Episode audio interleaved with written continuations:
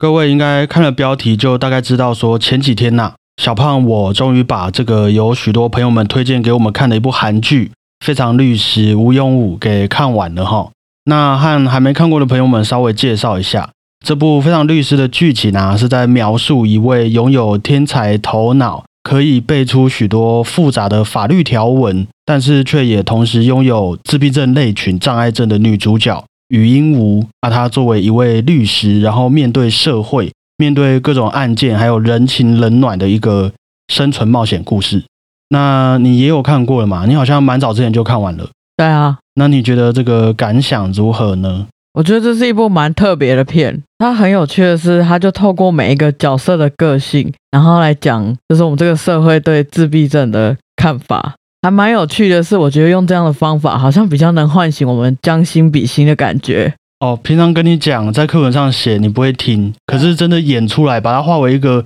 楚楚可怜可爱的角色的时候，你比较会去动情这样子。对啊，好像比老师教的有用一点。好，我大概理解了。我也是看完之后蛮有一个余韵在的啦。不过其实关于这部剧啊，我觉得你刚刚说的自闭症类群障碍可能只是其中一个题材，那更多的是还有提到说职场上面的性别歧视啊，关怀动物啊，还有女性主义的议题，再加上韩国他们长久以来有的政治隔阂等等的事件啊，有兴趣的朋友还是很推荐可以去看看这部韩剧的。我也是非常喜欢，就女主角的部分我也很喜欢就像你说的。那不过呢，我们今天就先不聊其他的，来聊聊在这之中我们都这个最有感触的自闭症的这个话题吼。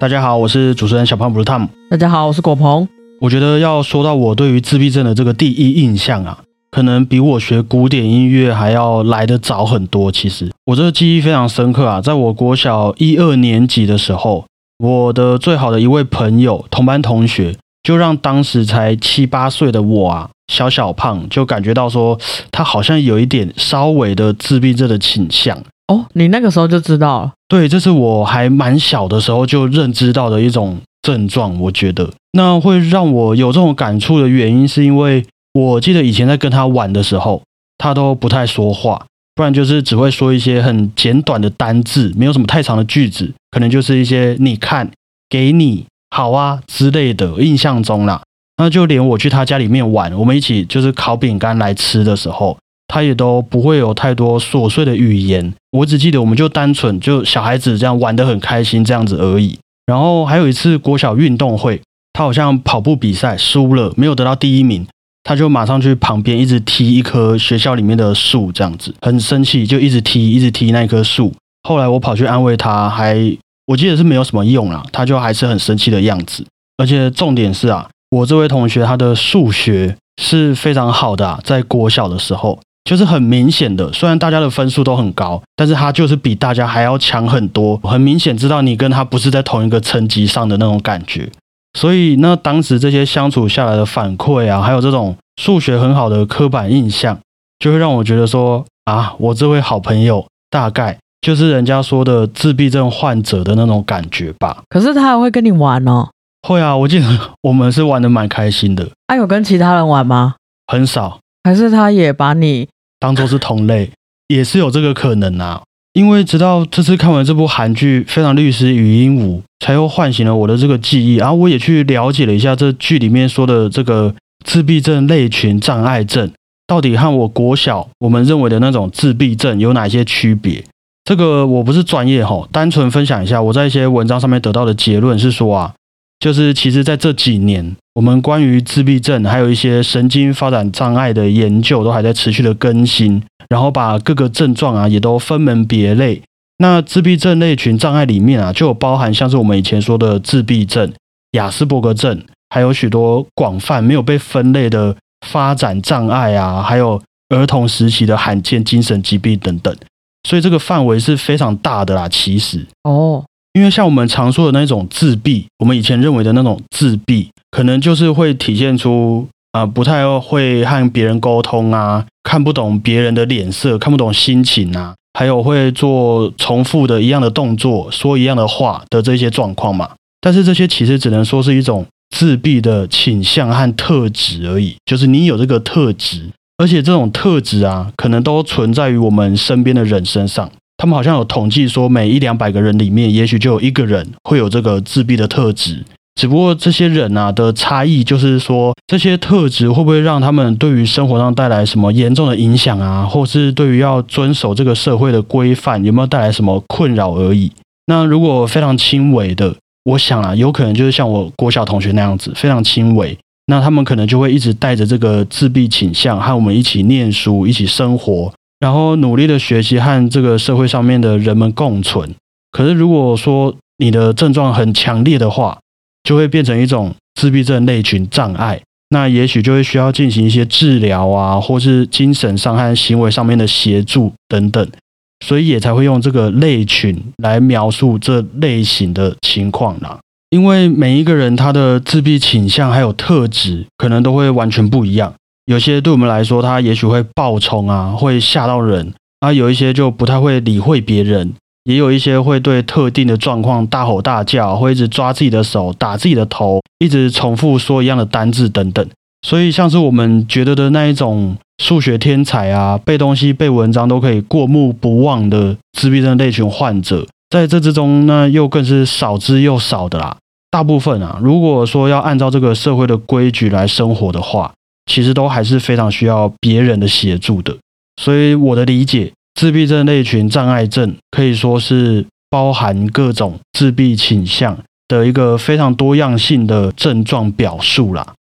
你刚刚讲到暴冲啊，我就想到我一个国小同学，他就是属于那种暴冲型的。他也是有让你觉得那个自闭症倾向吗？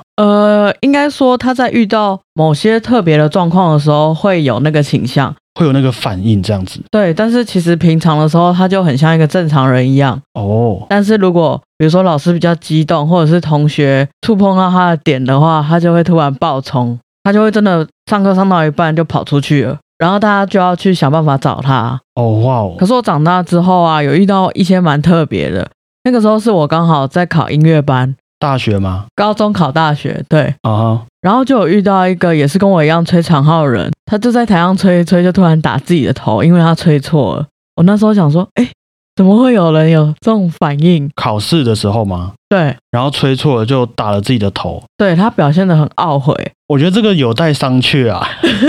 可是我们正常人也没有什么正不正常。可是我们一般就是吹一吹，如果吹错了就会。你会在意大家的眼光啦，你比较不会去做这种就是好像在自己小世界里面的一个举动。对对对，我会假装没事，可能内心很有事，但是还是要平静的过完，毕竟在考试嘛，你知道是这种场合。对啊，不会直接怎么笨吹错了。然后后来我就有一直关注这个人，后来他就变成我的大学同学了。这样好吗？所以就是我学长嘛。他其实人蛮好的啦。他其实人蛮好的啊。对啊。但我觉得如果以我就是这一次做功课的理解，对我来说他只是会稍微的有自闭症类群的倾向而已。他可能没有变成对他来讲，对我们来说是一种障碍。哦。像以前学校也有一些生命教育的课程嘛，会让我们去陪伴自闭症类群障碍的孩子们。那我记得他们叫做星星儿吧。嗯，对。就是天上的星星的星星儿，然后我们会进行一整天的活动。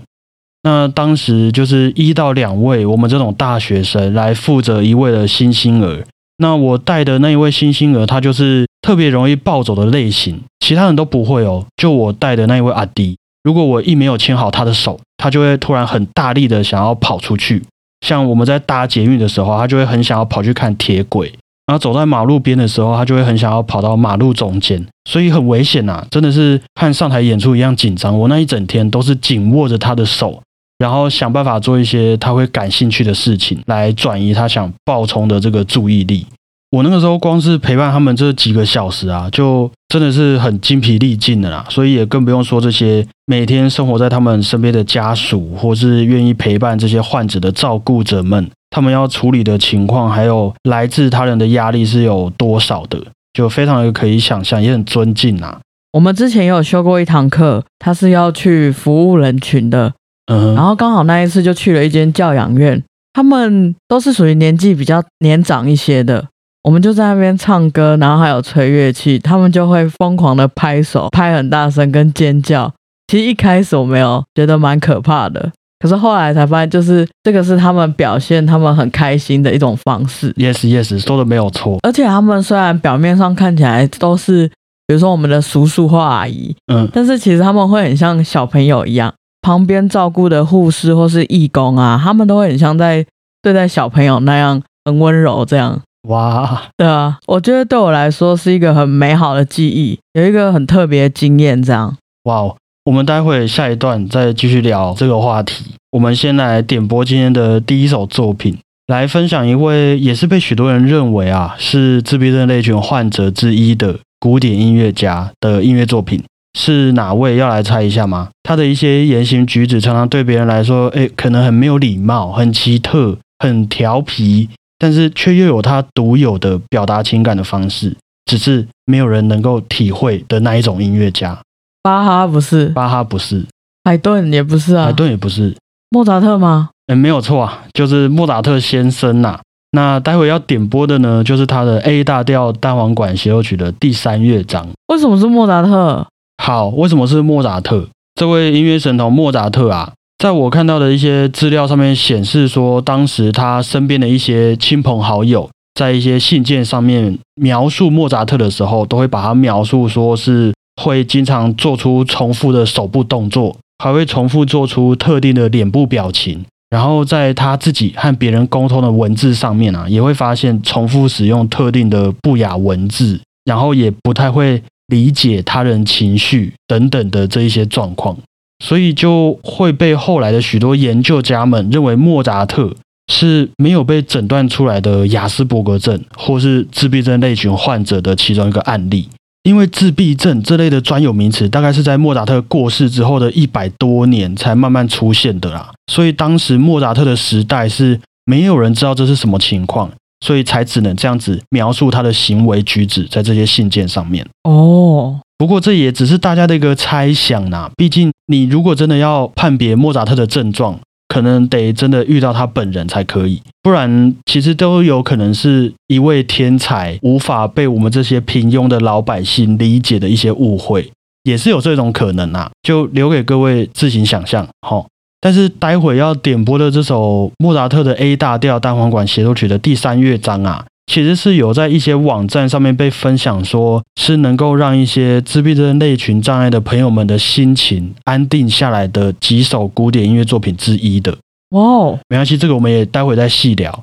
我们先来点播这首莫扎特在生命当中的最后几个月为了他的单簧管演奏家好朋友创作完成的器乐作品 A 大调单簧管协奏曲的第三乐章。很可爱的一部作品啊，我觉得就点播给那些曾经或是现在也都正在为了自闭症类群障碍患者们不断努力的朋友们，希望你们会喜欢啊。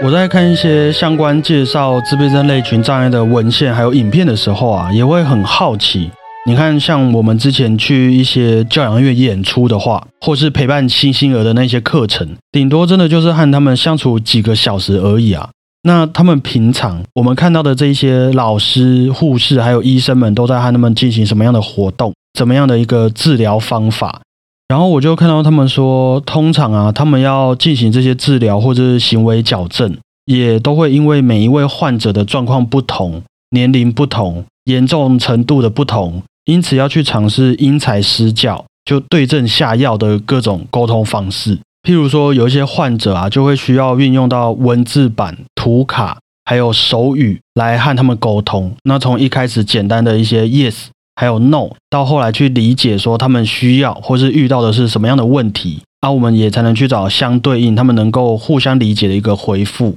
那可能有一些就会对于那种使用奖赏啊、鼓励的方式比较有吸引力，譬如说，哇，你很乖，你做对了，我们就会给你一些糖果啊，你喜欢的礼物，然后来建立出一个我们一起参与活动之后你会得到的一种成就感。那这个成功破关的感觉啊，就会让他们可以去自行稳定他们要做出来的一些行为这样子。然后也有透过药物治疗啊，透过游戏等等的方式，各式各样啊。因为我在看那些治疗的影片，真的每个人的状况还有他们对于同样一件事物的反应都不一样。像我们以前去表演的时候，基本上台下每一位我们所说的那种自闭症患者，他们在听音乐的时候呈现出来的表情还有动作也都是很独特的嘛，对啊，反应全部都不一样。有些人站着，有些人真的会躺着，有些人很开心，然后有些人就会一起唱歌。所以基本上是没有办法存在那种像是补习班的大班教育啊、集体教育的一种情况，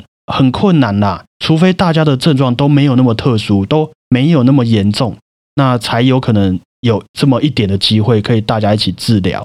可是确实啊，是有大多数的自闭症类群障碍患者对于音乐啊是有蛮积极的回馈，然后也会表现出喜欢的反应的。你应该这方面的印象也很深刻，就是当我们在教养院啊或是音乐厅演奏音乐给他们听的时候，有些人可能原本在乱跑，那他们就会不跑了啊，有些人可能原本会乱动大叫，然后音乐一下来他们就不会了，可能还会跟着音乐一起拍手一起唱歌。这是我们在拿起乐器演奏之前他们都不太会表现出来的一种反应。对，蛮不一样的，可以感觉到他们对音乐其实蛮有反应的。我这几天就有看到一位应该是美国的音乐治疗师吧，他叫做 Ryan Judd， 他就在他的疗程当中啊用上吉他这个乐器，那他边弹边配上歌词的一些方式，来让一些自闭症类群障碍患者去理解说怎么去缓解当自己受到刺激的那种情绪。我不是音乐治疗专业啦，但是我模仿一下他的做法，就是譬如说，如果你觉得生气，你就深呼吸，放下你的担心还有焦虑，一起深呼吸。好，那我们再来一次哦。如果你觉得生气，你就深呼吸。哎，很棒，大概就是这个样子啊，就是用这个深呼吸的带领歌曲的一个节奏，慢慢让他们找到可以控制自己的方式。哦，就是帮助他们稍微缓解一下这样。对啊，毕竟有很多行为对于我们来讲会是很突然的，对他们来说也可能很危险，所以当他下次生气的时候，他就会记得，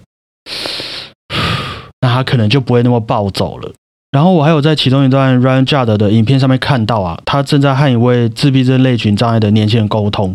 那原本影片的一开头，那一位年轻人一坐在椅子上就会一直前后摇摆，那椅子就会发出叽乖叽乖的声音嘛。然后 Ryan Judd 就照着他前后摇摆的拍子，就叽乖叽乖，配上啊他的吉他、他的旋律，然后和他一起唱了一首《控制身体之歌》。那在歌词当中啊，他们也加入了停止这个单词，来帮助那一位年轻人控制身体。结果到那一首歌曲啊就这样慢慢结束之后，那一位年轻人的身体就真的停止前后摇摆了。天哪！他就好好的坐着，还会和 Ryan 握手这样，直到他们在下一次一起唱那一首歌曲的时候，他才会开始继续前后摇摆，就变成是歌曲的一部分，打拍子的一部分。所以曲子结束，那我也没有必要前后摇摆了。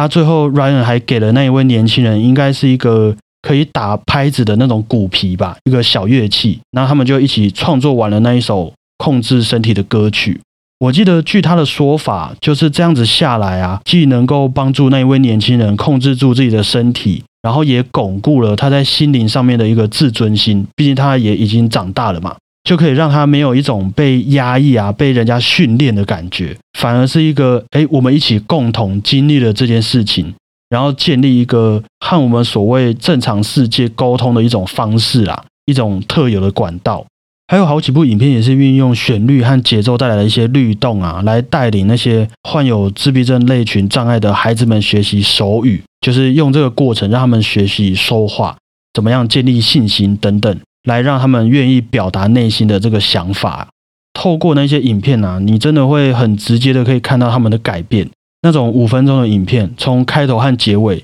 你就会发现那个孩子已经完全不一样了，看完真的会是非常感动的啊。各位可以去搜寻一下 Ryan Judd 他的 YouTube 频道 RyanJudd，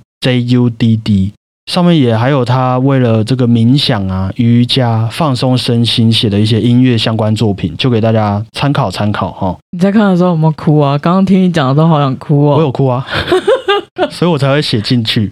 真的很感动，真的很感动。那于是我就有发现说，也有许多人虽然不知道是不是作为音乐治疗的用途啦，就我不知道有没有这个科学考证，但是他们也整理了许多古典音乐作品，是能够让一些自闭症类群障碍的孩子们缓和情绪的，可以让他们消除紧张啊，消除激动的心情啊，然后集中精神来让自己处于一个相对镇定的状态底下。因为对我们来说，放松可能只是一个动作，但是对他们来说，放松可能是要间接的去执行很多事情才能做到的一个表现特征。可以理解。那刚刚莫扎特的单簧管协奏曲的第3乐章就是其中一首，接下来要点播的啊，布拉姆斯的 D 大调小提琴协奏曲也是其中一首啊。这是布拉姆斯唯一的一首小提琴协奏曲，那他创作的目的啊，很巧的和莫扎特很像，也是为了献给他的一位小提琴演奏家好朋友。虽然这个布拉姆斯自己是对于这部作品好像没有那么满意啦，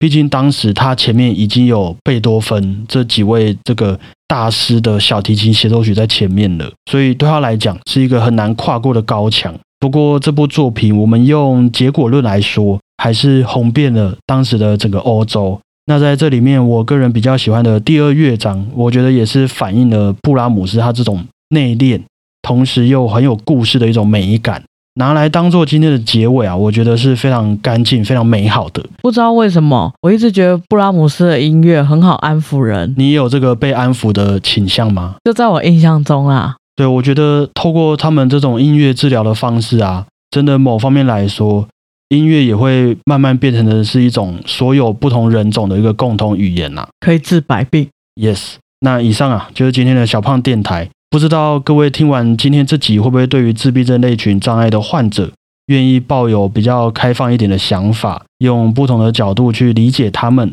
你觉得呢？会不会让你感到比较不会那么难以靠近或者相处的感觉了？感觉比较不会把他们当真的很不一样的人，会像自己的朋友，然后会想要去一起克服难关之类的。明天就帮你报名那个志工营。其实就只是要找到一个大家沟通的方式啊。对啊，我们这种所谓的正常人跟正常人其实也是